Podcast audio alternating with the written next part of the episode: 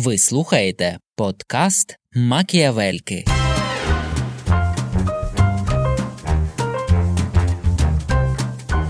До речі, то був мій серіал твій хіт. Президент Сполучених Штатів Америки потрапляє в сексуальний скандал. Його звинувачують в домаганнях до нелегалки, яка працює в Білому домі. Це дуже довге кіно.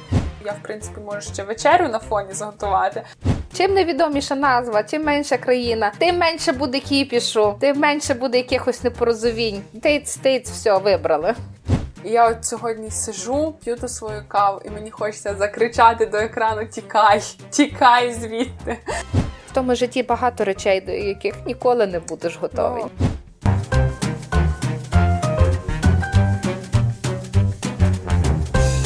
Привіт! Це подкаст Макіавельки. З вами Дарина Заржицька І Оксана Дещаківська. Кілька епізодів тому ми почали серію розмов про різних людей від політики, але ми розуміємо, що зараз період свят, а тобто період вихідних, ви будете мати більше часу, і можливо, поміж.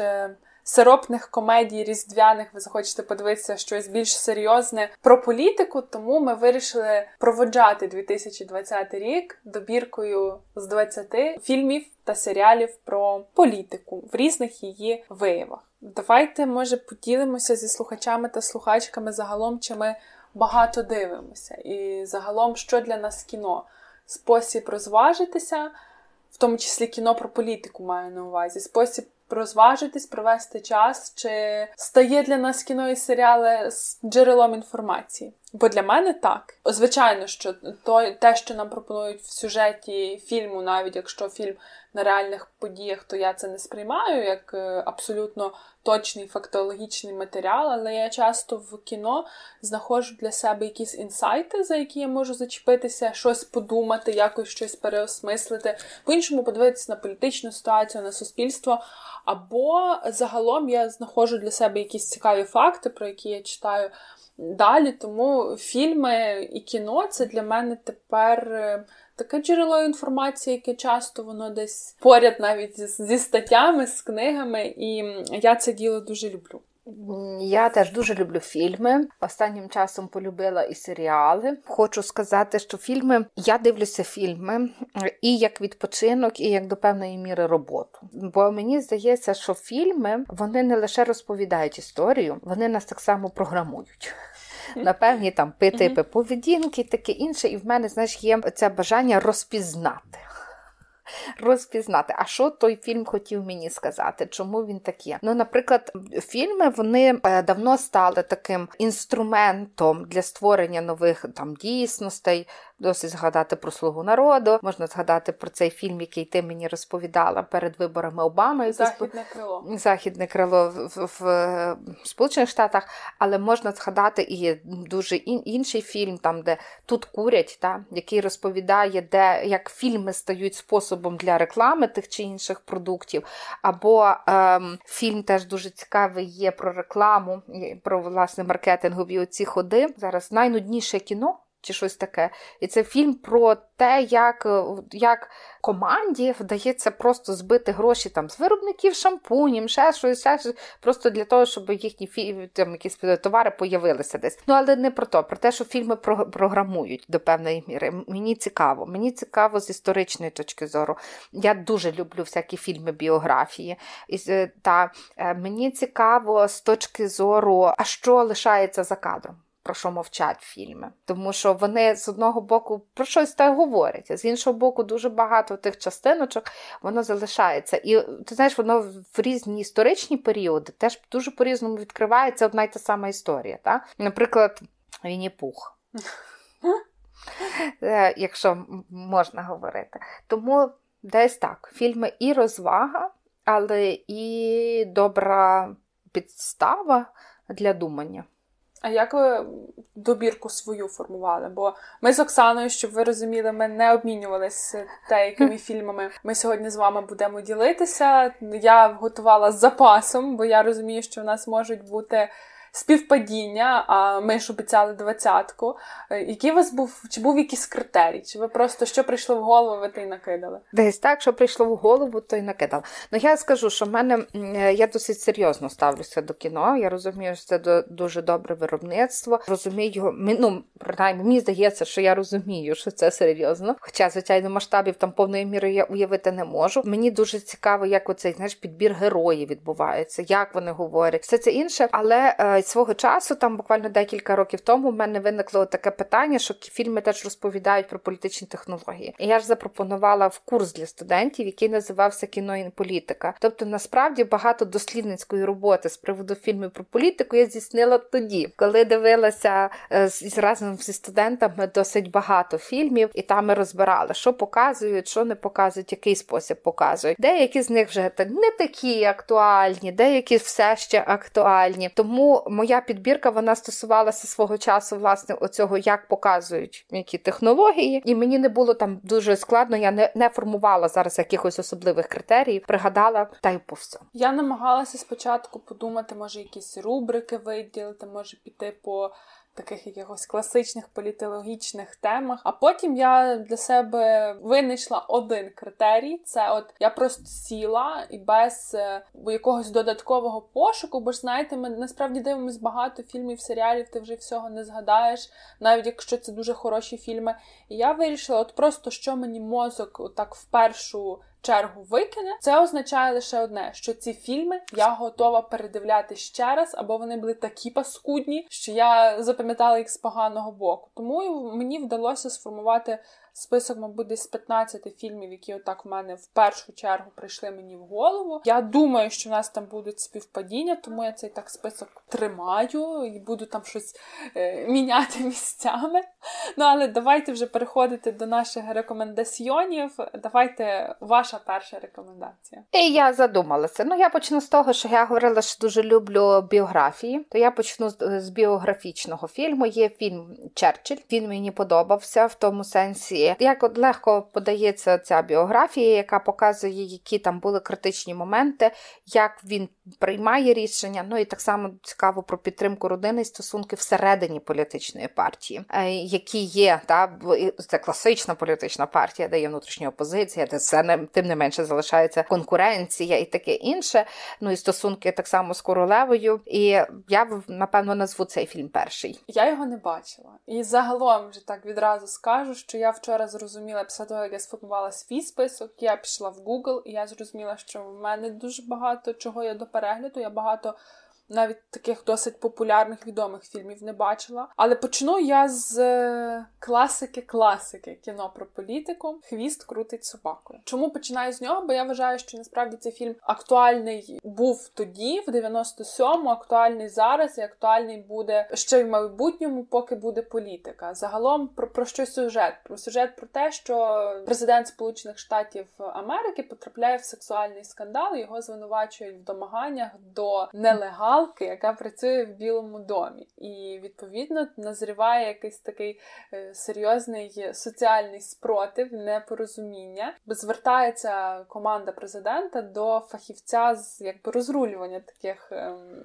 чутливих ситуацій, і придумується рішення, що варто якось відволікти увагу чимось більшим, чимось масштабнішим, що тригерить людей, людей буде тригерити війна. І таким чином в Голівуді знімають ролики, які показують, що в Албанії, точніше в Штатах, є загроза албанського тероризму, і відповідно потрібне термінове включення в війну, і туди вислані війська. Що цікаво, що ЦРУ, звичайно, про ці всі іміджеві штуки не знає, і відповідно заявляє, що ні про яку війну вони не знають. Президент у відповідь він знаходиться в Китаї, але каже, що ЦРУ просто погано працює. Ну е, фільм мені Там ще дуже прикольно є в цьому фільмі. Ти теж бачила цей фільм. До речі, не включила його в список, але в цей е, в цьому фільмі ще прикольно, як вони вибирають країну, де в ній буде конфлікт, і от. Ти розумієш, як ставляться в принципі до інших країн. Це ж, напевно, не тільки про штати, будь-хто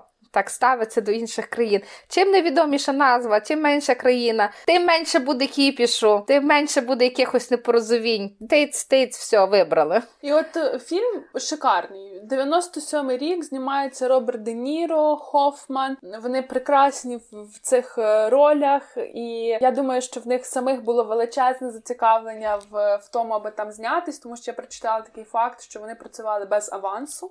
Угу. Тобто вони на це погодились, бо їм цікавий був проєкт. Ще з цікавого це те, що е, Хофман, Де Ніро та Левінсон, режисер цього фільму, вони мали зустріч з Білом Клінтоном. І якби гострота ситуації в тому, що відправна точка того, що це от сексуальний скандал, в який втрапляє президент, це про Біла Клінтона дуже значною мірою. Це так, це було до Моніки Лівінські, але Біл Клінтон в своїй біографії мав такі подібні моменти ще до неї. Зрозуміло, що десь надихалися його особою під час створення сценарію. Так тоді всі троє трошки понервували, що ж відповісти Білу Клінтону на питання, а про що цей фільм. Тому вони спочатку один подивився на іншого, другий на третього, і третій сказав якусь таку дипломатичну річ, що ну та там про щось цей фільм та й буде. А могли сказати, що й про пса. Так. Ось, але е, загалом мені здається, що фільм сам по собі класний, він дуже метафоричний і він показує технологію. Власне, сама назва Хвіст крутить собакою це англійська ідіома walk the dog, яка має на увазі, що це ситуація, коли якусь е, велику якусь проблему так перекривають якоюсь гучнішою, масштабнішою, що про ту першу проблему вже всі забувають. Хто не бачили, рекомендую подивитися, хто бачили, передивляйтеся. Це така класика, яка ніколи не старіє. Якщо там мій наступний фільм, то я скажу про е, теж біографічний фільм. Це фільм Дивовижний. Російською він ізумітельний, і його це дуже довге кіно, але воно надзвичайно цікаве з погляду на те. Це фільм про італійського прем'єр-міністра, але воно надзвичайно цікаве з, з точки зору відносин отих всіх в суспільстві, і як цей дивовижний прем'єр-міністр має зв'язки із терористами і з церквою, і в парламенті, і з як він просуває свої рішення, як його при цьому там дехто чуть не боготворить. А він як він приймає ці рішення? Е, кіно, в принципі, дуже і дуже цікаве. Воно насправді там воно насправді не тільки про Італію. Воно дозволяє зрозуміти, що подібне можеш бути будь-де в будь-якому світі. І як оці всі домовленості заради якогось такого спільного досить може бути короткотривалого політичного політичного інтересу якогось, або ну в короткостроковій перспективі, як вони мають значення тут і зараз. Ось як вони впливають в подальшому на якісь довгострокові процеси. Теж рекомендую там, знаєш, є такі ці величні італійська та архітектура. Вона створює теж дуже такий цікавий антураж. Антураж створює там і кабінет цього прем'єр-міністра, і де він там приходить, показують його дуже часто там в церкві. І це теж такі можна побачити і отримати насолоду не лише від сюжетної лінії, а від того, як це подано. І я рекомендую там. Я цього фільму не бачила. Але він довгий. Він власне це причина, чому я його не бачила. Я людина, яка має проблему з концентрацією, фокусуванням. Для мене навіть я дуже довгий час. Зараз вже прийшло вікове, то трохи змінилося, але я раніше не дуже любила кінотеатри, тому що така статичність вона мені не завжди підходить. Тепер вже якось я можу всидіти, але дуже довгих фільмів я не люблю, але за цей фільм я що знаю, точніше, я мені здається, що режисером фільму є Сорентіно. А це режисер, який якраз славиться тим, що в нього кожен кадр, кожна секунда його фільму це. Наче картина, це неймовірна естетика. Це той самий режисер, який зняв серіал Молодий папа. Угу. Так, це він і молодий папа. Власне, я Другого сезону не бачу, але перший сезон там теж стоп-кадр, і це неймовірна краса. Це хоч бери і картину пиши. Мій наступний це буде фільм, який я вчора дивилася. Так. Ну, я його передивлялася вчора. Це фільм Небезпечна гра Слоун. Він ще в деяких перекладах як Міс Слоун його перекладають. Це фільм, який починається з того, що що жінку, головну героїню, готують до судового засідання, точніше, навіть не до судового засідання, а до слухання в сенаті. Потім з'ясовується, що ця героїня це відома, популярна і дуже талановита лобістка, яку звинувачують в тому, що вона неетично вела свою лобістську діяльність. І загалом лобізм це окрема дуже цікава тема. Там багато може бути дискусій, міркувань з приводу етики, але в Штатах прописано є кодекс етичний, що може робити лобіст, що не може. І от її звинувачували в тому, що вона надавала якісь вигоди для третіх осіб, які є не санкціоновані цим етичним кодексом. Але це власне так починається фільм. а Потім перед нами розгортається історія про те, що вона працювала в одній лобістській фірмі, куди прийшов клієнт, який пропонував лобіювати фактично неприйняття обмежень щодо зброї, використання зброї, вільного використання зброї. Вона на це не погодилась, вона пішла працювати в іншу фірму, яка навпаки була за обмеження використання зброї. І, власне, фільм цікавий е, головною героїнею. Її грає Джесіка Честейн. Це така дуже драматична роль. Фільм дуже драматичний, який показує, яка ціна перемоги може бути, власне, про те, як оцю перемогу, політичну перемогу здобувають, і на що можна йти, і загалом як людський мозок може мислити і вираховувати ходи. Це дуже і дуже цікаво. Там фінальна сцена вже засід... одна з фінальних сцен. В Сенаті вона виголошує свою, то не зовсім промову, вона просто звертається. І я знаю, що на багатьох ем, ораторських курсах, в курсах риторики якраз розглядають кейс е, саме цієї сцени.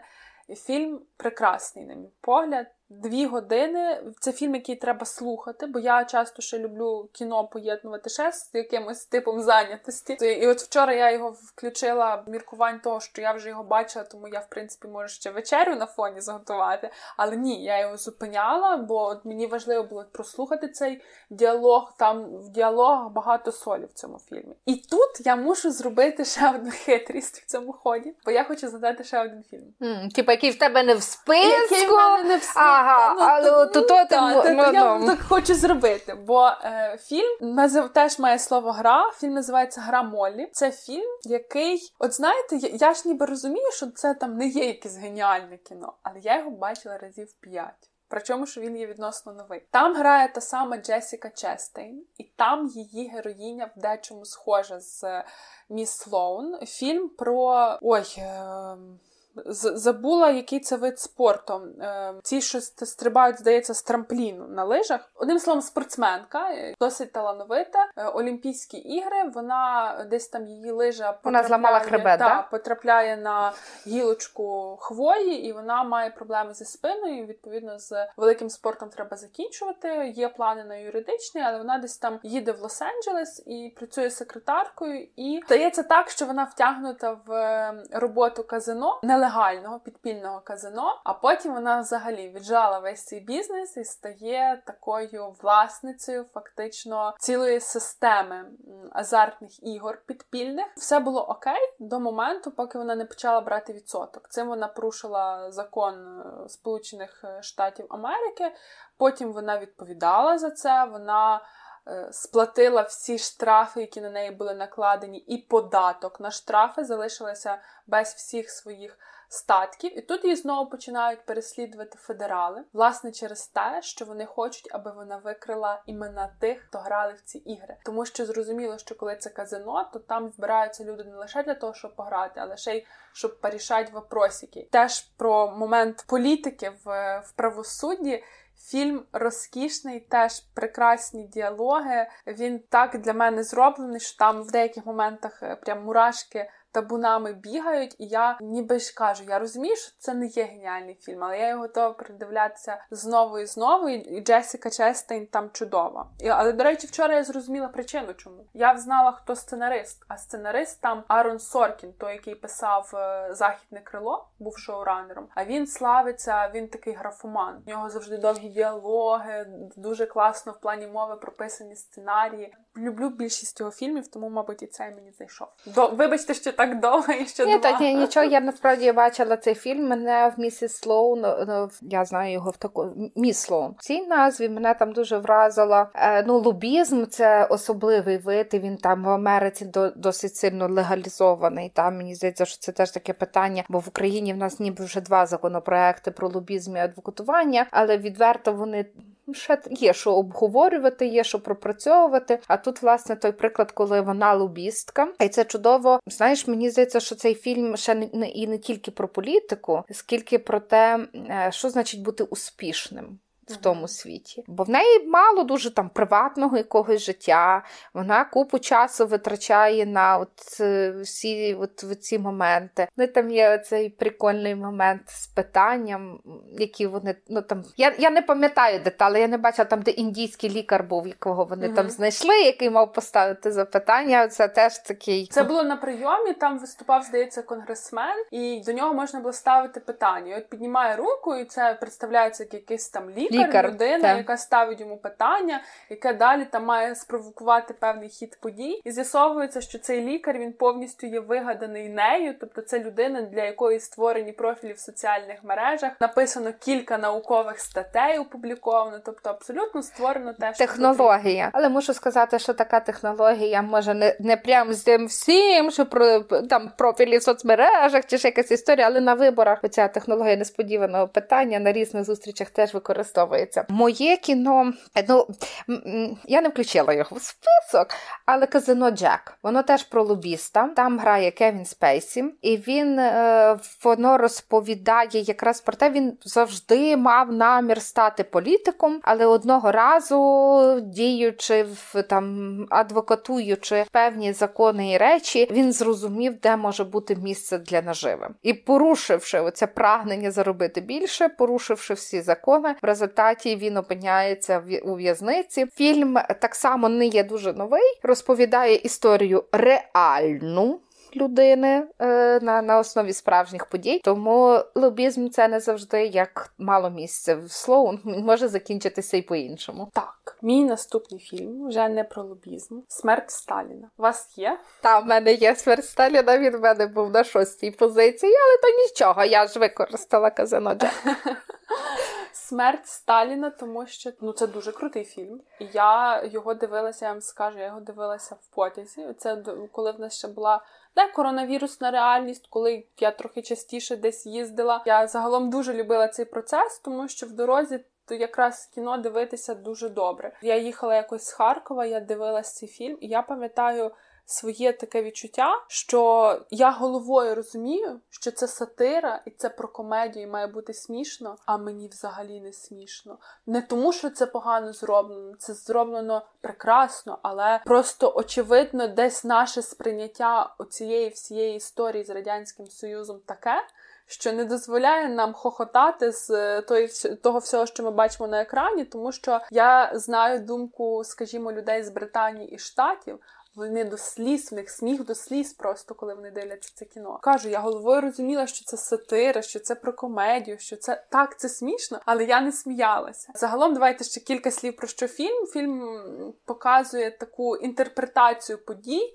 Загалом, фільм це є екранізація коміксів. Стосується він того періоду, 53-й рік, помирає Сталін, і там так досить смішно показано, як і Сталін помирає. Загалом потім далі починаються різні коломийки політики, тому що залишаються оці всі партійці, починають організовувати його похорон, і ясно, що ділити владу прям ще його не поховали. А вони вже там заходить. Е, Берія відправляє НКВД в заміський будинок, де двійники Сталіна їх вбивають. Ну, одним словом, це така десь близько навіть до абсурду, так все дуже гіперболізовано, накручено. Але я коли дивилася, я думала одне: я не здивуюся, як все так і було. Не здивуюсь. Я я теж бачила цей фільм. Він е, розкішний е, в сенсі знову ж таки картини, яка там є. Як е, мені направду дуже подобається там Хрущов. Так, він там е, такий няшечка. І як він ото в піжамі, не в піжамі, а йду. І це такий фільм, фільм чудовий. Мені, до речі, теж не було дуже смішно. Очевидно, що ми маємо підстави для цього, але тим не менше, я думаю, що на якийсь там, коли може мої діти будуть дивитися, то вже будуть його по-іншому сприймати. І це насправді цей фільм теж дуже робить багато для того, щоб зрозуміти, а що це було і щоб з того можна було сміятися. Кіно класне, моє кіно. Моє кіно зараз я скажу, яке моє кіно. Ну я ще мені дуже подобаються фільми, в принципі, про Британію. Там дуже багато вся, всяких різних фільмів. Є про британську політику. Деякі з них вже є ремікси, навіть в американській політиці. І вони там про коротше, вони дуже всі відомі. Ви їх знайдете в будь-якій підбірці, коли ведете там фільми про політику. Мені подобається серіал Корона. Він в мене теж є. І і е, художній фільм Король говорить. Е, ну, Король говорить, ми цікавий. Е, може, він не тільки не стільки про політику, скільки про власне короля, який там несподівано та став королем. Він не очікував, що це буде його життєва дорога, в зв'язку з тим, щоб старший брат відмовився від престолу, і він має проблеми з дикцією. Він затинається, і для того, щоб виголошувати промови, в тому числі радіопромову, його дружина там інкогніто шукає йому логопеда, і в результаті цікаві такі такий момент, бо він і про відносини станові чи класові, якщо можна їх так назвати, про те, яку повагу і як то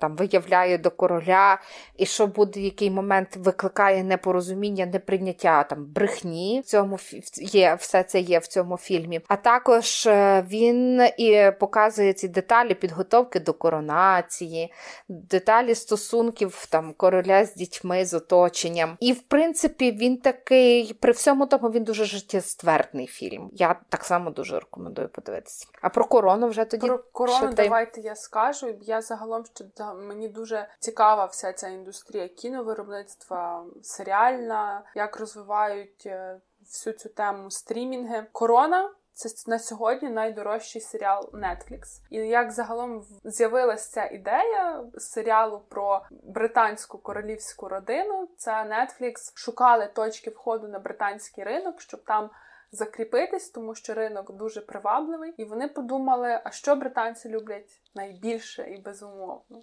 Так прийшло в голову, що люблять королівську родину, і власне вирішили зняти про це серіал. Серіал в перший сезон починається ще в період, коли Єлизавета не королева, тобто вона ще батько її король. Потім він помирає.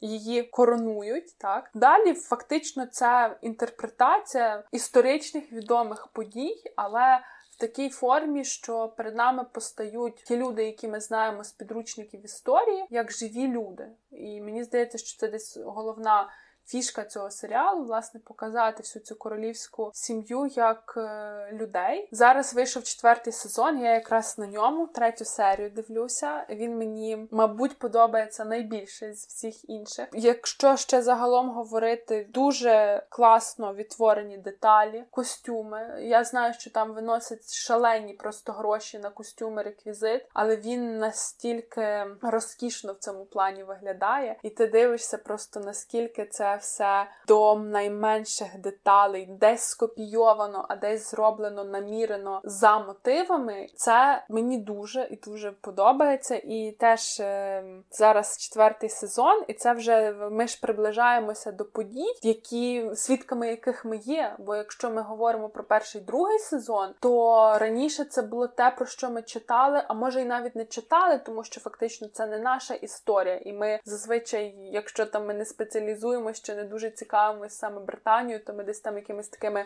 окремими мазками щось знаємо, щось не знаємо, і тому ми може не завжди дуже гостро реагували на це. А тепер в це четвертий сезон. Перед нами постає принцеса Діана і Маргарет. це Маргарет Тетчер. І, до речі, я скажу, що це моя улюблена персонажка в цьому сезоні. А її грає Її не та грає- сама актриса, що словом. Ні, її грає інша актриса, її грає Джиліан Андерсон, яка ще буквально зовсім недавно вся була така хот і сексі в е, Sex Education. А тепер е, вона грає Маргарет Тетчер. І це те, що вони зробили з її зовнішнім перевтіленням. Це просто, це просто ну це мозок зривається. Як вони цим гримом її зробили настільки подібною, як вона. Е, Ходу свою змінила, поставу, яка вона вся така просто така, як Маргарет Тетчер. Вона ще там, якщо дивитися в оригіналі, там ще й голос, е, абсолютно голос Маргарет Тетчер. Це просто фантастично. І е, крім Маргарет Тетчер, там ще розкішний персонаж її чоловіка. Я от дивилася буквально за сніданком сьогодні серію, і дуже мені сподобалось. Ну і от коли це все так ближче і ближче, ти розумієш, що там ти вже знаєш конкретно, що станеться з тією ж Діаною. Там ще так метафорично показано її історія. І я от сьогодні сижу, п'ю ту свою каву, і мені хочеться закричати до екрану: Тікай, тікай звідти. Ну це, е, це класно. Це багато хто критикує цей серіал, власне, через те, що. Тут ж ніби ви показуєте живих людей, і ви так досить сміливо їх зображуєте, створюєте їм образи. А тут важливо розуміти, що можливо ці образи і зовсім не Відрізняються. дійсності. Але я дуже насправді вдячна команді, яка там працює шоуранеру, тому що вони досить сміливо підходять в тому сенсі, що, наприклад, беруть президента Кеннеді, який на загал вважається таким улюбленцем, дуже позитивним персонажем в історії, а вони його показують не зовсім як позитивного персонажа. Чи так само там два там є декілька разів, до речі, про американську політику, теж цікавенько. Я, я хочу сказати, просто я не бачила четвертого сезону. Я бачила тільки тих три. Я теж мушу сказати дві штуки, які мене там зачепили. Перший це момент, е, там, де королева розуміє, що їй пора вчитися. Це здається, що в першому сезоні Мгм. таке було в той момент, коли вона вже на відміну від її батька, який був не готовий. Вона ма- мала бути готовою до того, що вона стане королевою. І вона в якийсь момент розуміє, що вона дуже мало знає. Мало знає про закони, мало знає про парламент, має мало навіть знає про одяг сучасного світу, в який в якому їй треба жити. І як вона береться до тих уроків, готується, і це додає їй таких. ем, Це робить її королевою, зрештою. Тоді, коли вона може прийняти, впливати рішення, приймати рішення і впливати на світ, тоді, коли здавалося, можливостей нема. Та і конституція ну, написана, яка її досить сильно обмежує. І другий момент, а це те, чого її вчили. А що її вчили як королеву, вона про це каже в третьому сезоні, коли там трагедія в шахтарському місці із е, Офенбах.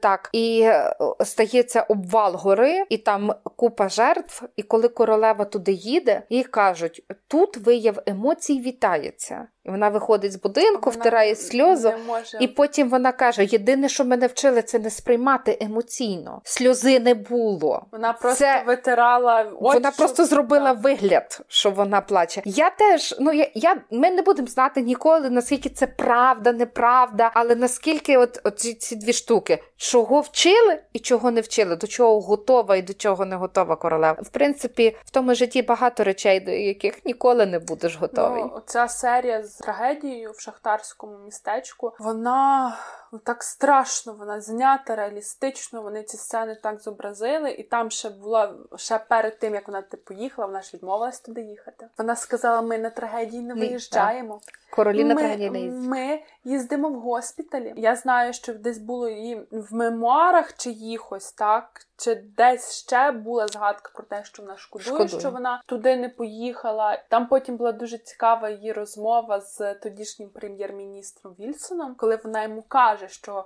От коли ми приходили після війни чи в часі війни з батьками в госпіталь, в них були емоції, вони плакали, а я їх не мала. І тут я просто робила дійсно вигляд, що я витираю сльози, хоча вони в мене не виступали. А я ж ніби маю це, тобто я маю мати цю емоцію. І там дуже цікаво їй відповів Вільсон, що я люблю віскі, не люблю пиво, я люблю сигари, і я не люблю люльку, але щоб видавати своїм для лейбористів, я на інтерв'ю курю, курю, курю люльку, тому що це від мене Але от е, ну то насправді те, що намагався порушити Обама, бути, а не вдавати. Добре, йдемо до наступного Давайте кіно. наступне кіно. То ваше наступне, А, бо на я моє про серіал наступне говорила. кіно, точно.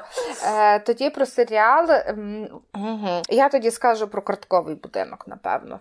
Це один з таких. Я і правда не побачила всі сезони, а тільки декілька. А я зроблю камінгаут. Я бачила три серії. Угу.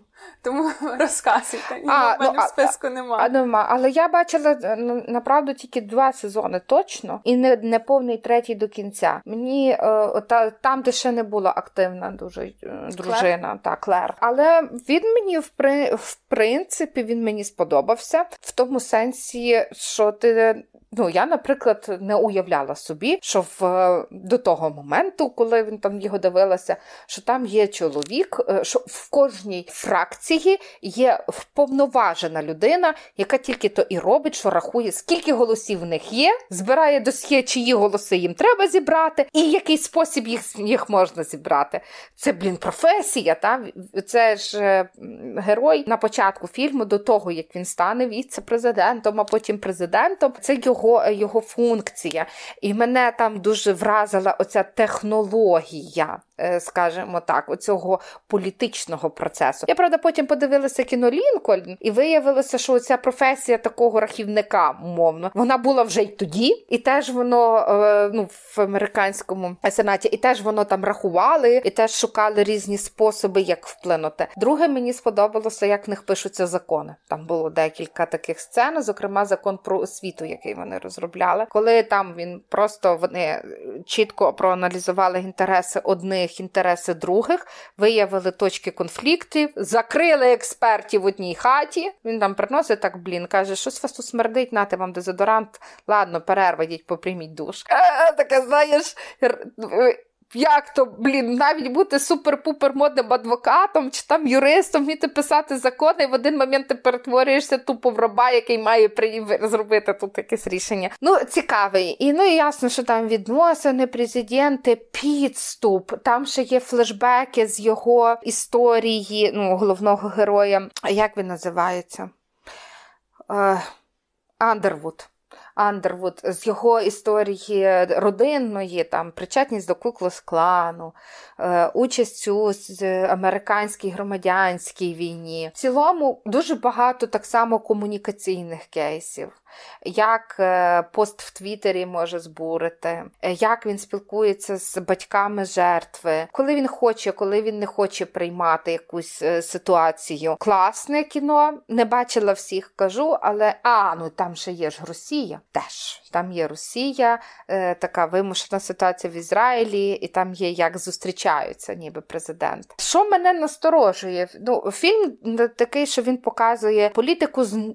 З дуже непривабливої сторони, і ото з одного боку воно породжувало так само дуже багато питань: а чи люди захочуть займатися такою політикою, чи люди хочуть бачити так політику, чи вселяється в принципі довіру до тих державних інституцій, які в такий спосіб показані. Але з іншого боку, проінформований, озброєний. Знаєш, ще одне останнє, що скажу про цей фільм, це про те, що ну Андервуд став таким героєм, і мене він. Актор Кевін Спейсі ще до скандалу сексуального був же ж запрошений на наш укрфорум ЄС Ялтинський, ну який називається ЄС умовно.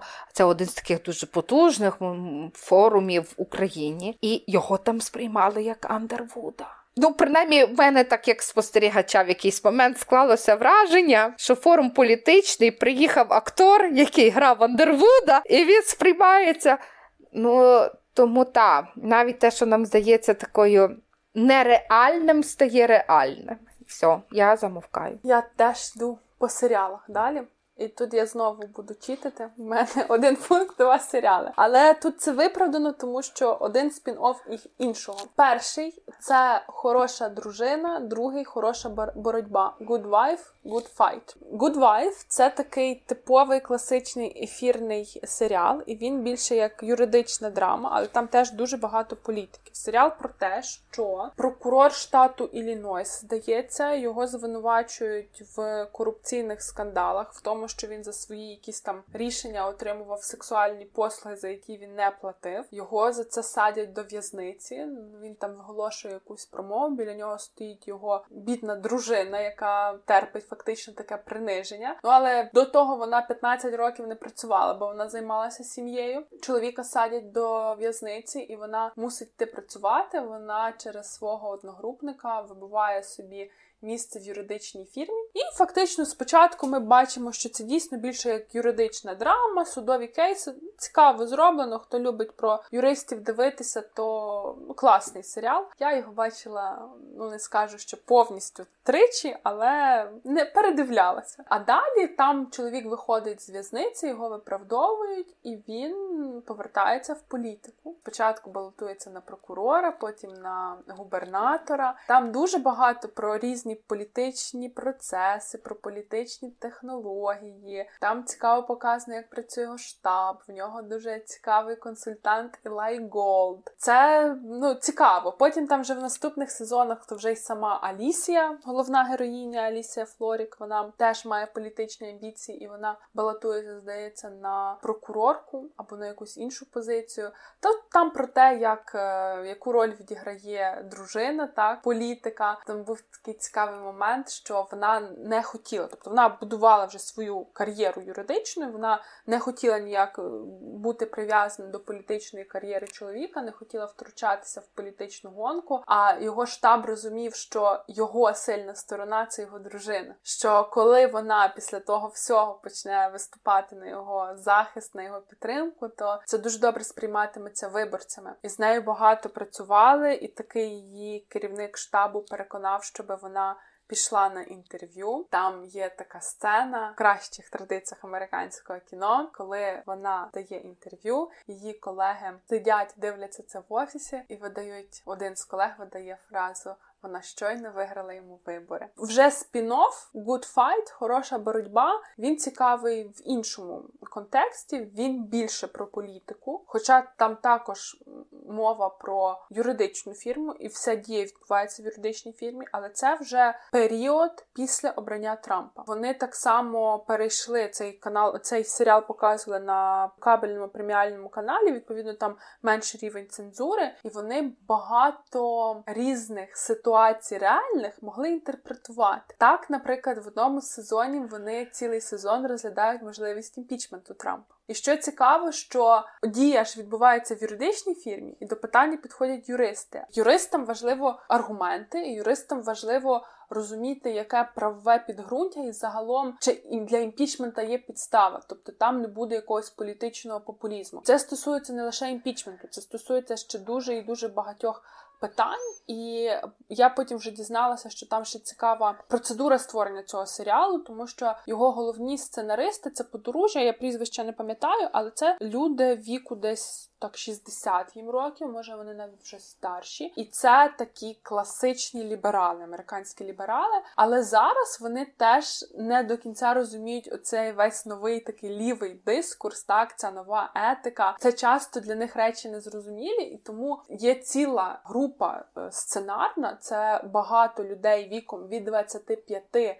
до 65 років, які беруть різні ситуації, вони їх пропрацьовують, вони показують різні погляди. Тому і весь серіал побудований не як наратив якоїсь одної ідеологічної позиції, а як постійний пошук. І ніби через цей пошук, через ці екранні ситуації, всі ми можемо зрозуміти десь трошки більше про всі ті дискусії, які сьогодні відбуваються. Я насправді бачила тільки одну серію, там де якраз обговорю ну одну серію, але там обговорювали імпічмент Трампа. Там оце вся секретність, як вона була забезпечена, і все таке.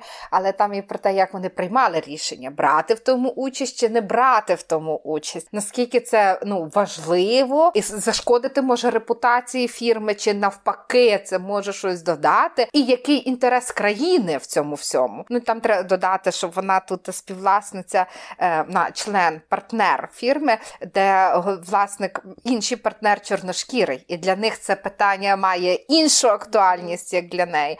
Так, от ну ці серії теж бачила, теж можу рекомендувати, хоча в свій список не внесла. Ну я дуже рекомендую. Я знаю, що він не всім подобається, бо я цю рекомендацію вже не один раз давала і не всім заходить. Але як на мене, там дуже багато можна взяти інсайтів. Я іду далі тоді. А я можу тут зараз сказати про серіал, який взагалі не є політичним, і його я впевнена, що його дивилася купа людей. Ну вони дивилися, напевно, з тої точки зору. Це гра престолів. Я не дивилася його, коли там всі дивилися, але потім я виділила собі декілька днів і більше нічого не робила, тільки дивилася гру престолів. І цей я фільм про політику. Бачила. Я не бачила гри престолів. Це фільм про політику. Як формуються коаліції? Яка межа твого інтересу? Де має бути стіна? Ну бо там е, по сюжету там є стіна, та? і там, начебто, тут, тут наш цивілізований цвіт, а там живуть якісь невідомі містичні штуки. І це ж насправді ну знову це дуже політичне і метафоричне поняття, де ми будуємо стіну, хто за нею,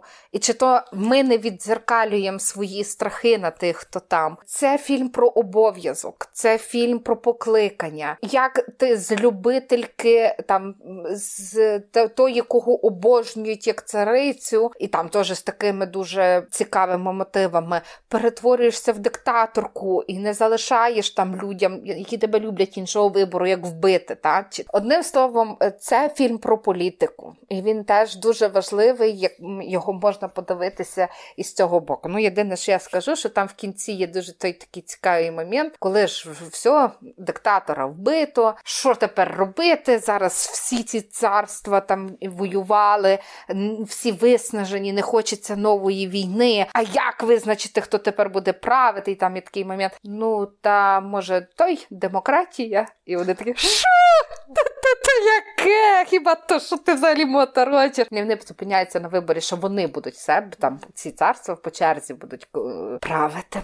І дуже багато символів, дуже багато метафор, одним словом, рекомендую. Ну далі в мене вже в мене є ще серіали, але я думаю, що я вже перейду. В мене ще є категорія документальні продукти. Ага. В мене документалка тут зазначена The Great Hack. Я не знаю, як вона в перекладі, але ми підшукаємо і в описі до подкасту ми загалом список дамо всіх фільмів, які ми сьогодні і серіалів, всіх фільмів і серіалів, які ми сьогодні згадували. The Great Hack – це про те як робився результат на виборах президентських у США, коли виграв Трамп, і як робився Брекзіт. Це про застосування мікротаргетингу, про те, як Кембридж аналітика працювала, фактично це.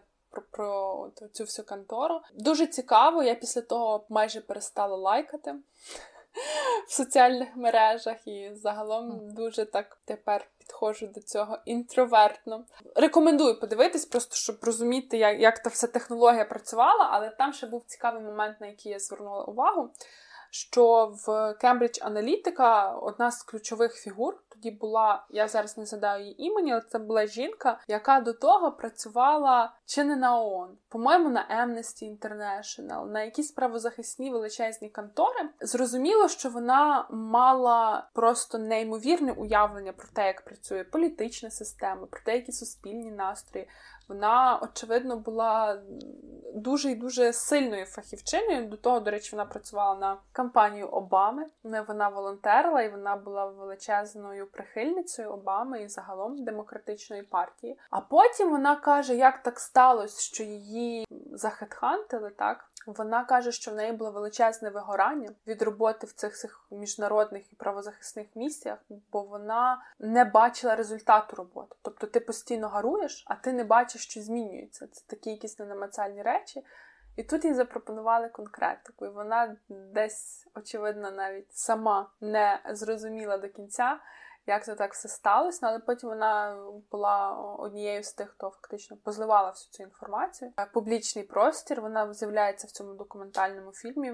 Рекомендую подивитись. Він десь годинка з чимось, але дуже цікаво. Мені здається, що я бачила, але я не можу пригадати власне її, як вони українською переклали. Я не вживала не цей не дуже люблю документальні фільми. Мушу сказати, в мене нема жодного. В мене є ще один серіал, і це український серіал. І будуть люди. Не знаю, чи я не бачила. бачила. Там Олег Стефан знімається, Остап Дзядик знімається. Це львівський просто актор. Фільм мені дуже сподобався. Він він є такий, знаєш, як е, він про історію декількох там ну, в центрі одна родина, одної родини з огляду там на зміну трьох поколінь. Він мега цікавий, тому що він і про нашу політичну пам'ять, і про нашу історію. І про те, як сюди прийшла радянська влада, і про голодомор. Я скажу так, що там, звичайно, ну, по-перше, не мистецтвознавиця. Я та виключно дивлюся з позиції, наскільки добре розказана історія. Може, там десь бракувало там по картинці щось, може ще щось, але в цілому. Самі персонажі дуже круті. Відчутний, знаєш, є оці в багатьох з них присутня ця внутрішня драма. Є про знову ж таки, яка роль церкви, є пропозиції в більшості і меншості, є про оцей, знаєш, такий конфлікт еліти селяни та нижчі вищі верстви, як вони приймають. Є якісь такі цілком знаєш, речі, про які там сьогодні ми говоримо. А може, не все так зле, а може так має бути, а давайте почекаємо. Ну та не можуть вони так зробити, ця влада з нами. І в результаті, оце, знаєш, так така мовчазна пропозиція. Давайте почекаємо. Вона приводить до дуже таких негативних наслідків. Одним словом, дуже круте кіно. Воно є в вільному доступі. Ну прям сага такий фільм. Він місяця, що там навіть в офіційній назві там є назва сага. Є 12 серій. Я мушу сказати, що я дуже довго шукала 13 серію, поки зрозуміла, що то все на даному етапі. Ну мені він цікавий і по картинці, і по подачі, і по історії, яку він розказує. Я не бачу бачила, але я хочу подивитися, бо я ще й е, Кайдаша не бачила, то в мене недопрацювання, буду мати чим зайнятися. Але мій наступний хід це знову буде документалка. І вона теж може так з першого погляду здати, що не про політику, але для мене про політику. Це документалка Ікарус, яка отримала Оскар. Це теж виробництво Netflix, і мова йде про допінг-скандал на Олімпіаді в Сочі в Росії. Фільм довгий, він більше двох годин. То я його дивилась теж в поїзді. Я коли вийшла з того інтерсіті в Києві, мене аж морозило. Таке було враження, настільки була вражена, що в мене ну, по тілу, ніби я холод відчувала. Загалом там все починається з того, що американський журналіст він там займається велоспортом. В якийсь момент він розуміє, що без допінгу він не може показувати такого якогось пристойного результату навіть на аматорському рівні, і шукає собі у якихось консультантів по цих питаннях, і йому рекомендують російського лікаря, який дуже авторитетний. Це Родченков. Той Родченков, який в принципі потім злив всю інформацію про те, що відбувалося в Сочі. На той момент він був е, керівником лабораторії антидопінгової в Москві. І він по скайпу цього Брайан, здається, звати цього режисера, і ніби журналіста, з якого все починається. Він його консультував е, про те, як йому там що вводити, як сечу заморожувати, як її провозити і так далі. Потім вже цей Брайан до нього в Москву літав, а потім там починаються якісь скандали, власне, через те, що це який 15-й рік виходить. Починаються перші розслідування, коли Всесвітня антидопінгова агенція береться розслідувати ситуацію в Сочі. Взялися за Роченкова, зрозуміло, що він дуже багато інформації знав через свою посаду, і як то така радянська, російська, думаю, частково, мабуть, і українська традиція відразу до людини, яка має інформацію, представити людей з е, спецслужб. За ним постійно слідкували кагебісти, і він там десь навіть мав окремі вікна, коли він міг зв'язатися, позвонити в штати до цього чувака. І той йому поміг, хто його зустрів. Він реченко виїхав в Штати, він дуже добре знає англійську. І в Штатах він в ФБР і в медіа він фактично розповів про те, як там все було влаштовано. Це була побудована ціла система, яка дозволяла уникати допінг-контролю. Бо загалом як він відбувається, сечу або кров атлета чи атлетки беруть дві проби беруть. Це дві баночки. Вже коли ці баночки потрапляють на тестування, ти вже нічого не зробиш. Вони взяли десь там хтось привіз примірник того флакона. Було таке засідання, коли коли там взяли той флакон, якісь спеціалісти з КГБ, щось там покрутили, покрутили, і через годину вони вже навчились це відкривати. Там ну, факти відкривалися, які просто поражали голову, що вся ця база в Сочі, Олімпійське село будувалось таким чином, що там, де допінговий контроль, там е, якісь дірки в стінах, що в закриті входи, коли ти можеш зайти, поміняти флакон, поставити чисту пробу. І е, власне застосування допінгу було ще й до Сочі, так, але вони завжди в них там була до схема вживання допінгу, що вони до змагань встигали очищуватись, а потім їм поставили план, і ви маєте давати результат відповідно, просимо дуже не треба цих ваших схем. Давайте завалюйте всіх таблетками і шукайте, як міняти пробу. Це він все розказав, і ти, коли це слухаєш, це просто волосся дибки стає на голові. Але це е, чому про політику? Тому що показує е, взагалі, чому виник цей скандал. В професійному спорті очевидно, що всі на допінгу, але в Росії мова йде про те, що це є державна система, що це те, що керується державою, і також спорт це частина міфу велико, великоімперськості.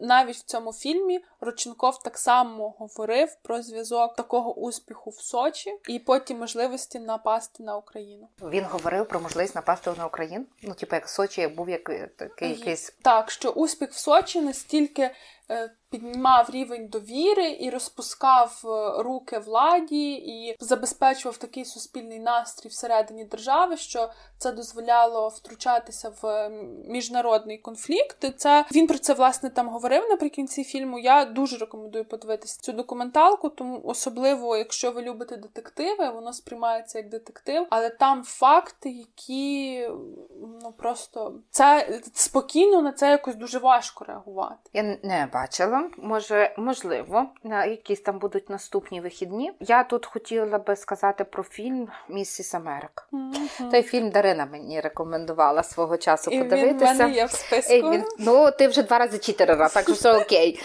Він е, дуже цікавий з багатьох моментів, і з огляду на те, як робиться політика, і з огляду на те, які теми роблять нас популярними. Ну, знову ж таки, твоє улюблене. Там розкажи сюжетну лінію трошки. Та сюжетна лінія насправді доволі проста, але доволі незвична. Це ем, серіал про те, як американські феміністки в 70-х роках ХХ століття боролись за прийняття акту. Про рівні права, але незвичні ситуації є в тому, що основна, я не скажу, що головна, але основна героїня цього серіалу Філіс Шлефлі, вона якраз була та, хто проти прийняття цього акту. І сам серіал побудований дуже цікаво, тому що там кожна серія вона названа чиїмось іменем. Перша Філіс, другий епізод про Глорію Стайнем, відому американську феміністку. І так про всіх таких відомих впливових діячок по кожному епізоду. Разом це складається в такий сюжет один. Це серіал варто дивитися. Я знаю, що так на тебе дивлюся. Бо коли ти сказала це фільм про фемінізм, я подумала, блін, та про фемінізм, але про історію протистояння фемінізму і цим ідеям і тим правкам. Одним словом, не будемо заглиблюватися. Серіал варто дивитися. Знову ж таки, дуже багато моментів про те, як стати жінкою політиком або не стати, про те, як рухатися в цьому полі. І насправді там дуже багато цього е, про про участь громадян. Як кожен з них має оці бази даних, активувати, де відбуваються збори, як організація мітинги. Коротше, крута, в тому числі й технологічна штучка. До речі, то був мій серіал, твій хід. А, мій хід. Ем, Давайте. Це ще одна для мене, ну не така, щоб класика світового кінематографу, але класика фільмів про політику День виборів. російський фільм 2007 року. Я його з одного боку не хотілося, бо це російський фільм, а з іншого боку, він є просто прекрасний. Я думаю, що більшість наших слухачів та слухачок його бачили. Хто не бачили, подивіться. Це дуже смішно. Це дві години величезного задоволення.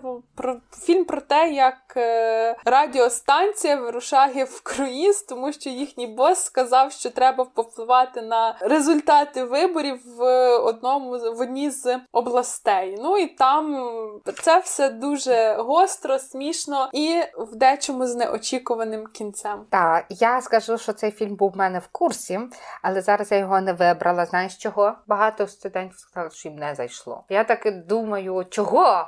Може, того, що ми мали справу з виборами, і нам то всі, блін, таке, таке, блін, намацальне таке. Ну, в кожному разі фільм мені теж смішний, теж подобався. Я іду додалі. Давайте.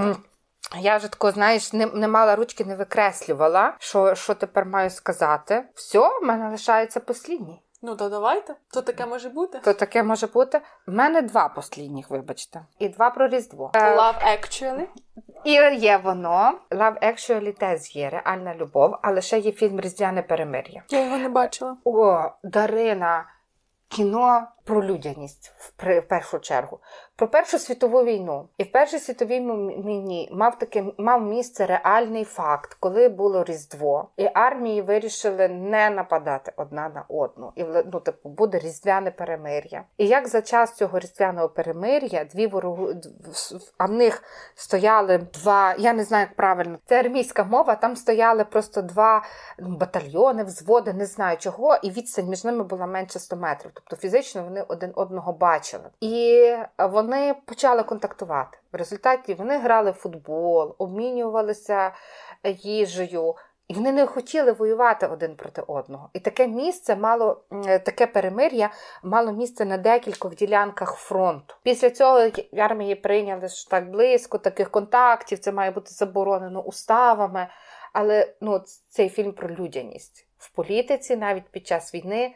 Дуже класний, дуже теж рекомендую. Там декілька таких є прям ліричних історій з записками, як вони обмінювалися шинелями. Коротше, дуже класне кіно.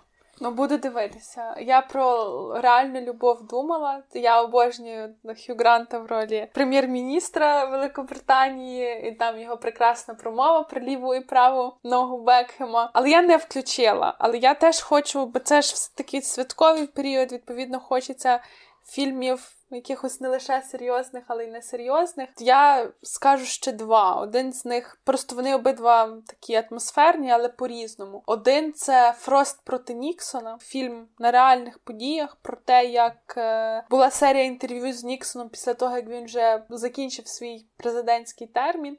І в останньому з цих інтерв'ю журналісту Фродсту, британському журналісту, він зізнався про тому, що про те, що він винен в Отергейському скандалі. Фільм класний своїми діалогами, своїми кадрами, якоюсь такою загальною атмосферою. І другий я просто мій улюблений жанр, і взагалі мій улюблений період в кінематографі це 90-ті початок нульових. І я дуже люблю особливо мелодрами цього періоду, тому я порекомендую для тих, хто теж любить такі легкі фільми. Стрічку Американський президент 95-го року з Майклом Дугласом в головній ролі. Він там грає президента, вдівця, в якого починаються відносини з лобісткою з е, табору опонентів. Це фільм теж сценаристом Арон Соркін. Дуже багато класних діалогів, класних прописаних реплік. Там ем, прописані оцей не прописання, там використовується цей прийом, коли діалоги на ходу. Потім це стало дуже часто використовано. Фільм легкий, фільм, так якщо ввечері хочеться відпочити від важкого тижня, то саме воно. Ну тоді я два слова про реальну любов, бо там є Хью Грант, якого ти згадала, але там є один дуже прекрасний момент. Добре, він там грає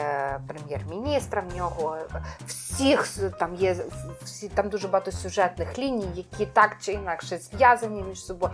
У всіх них там любов, не у всіх щаслива, треба зразу сказати. Але в прем'єр-міністр теж людина, і він має ніжні почуття до своєї асистентки. Ну важніше там інше. Це знаєш, там є ця сцена в аеропорту, і оце той момент, коли всі обнімаються. Знаєш, коли зустрічаються, обнімаються. Скільки треба для того щастя? Просто щоб тебе хтось обняв. Так, то правда. Дякуємо, що були з нами. Слухайте нас і далі, переслуховуйте. Такі фільми вам додамо до опису відео. Лайкайте, вподобайте, розшарюйте. Па-па! Па-па!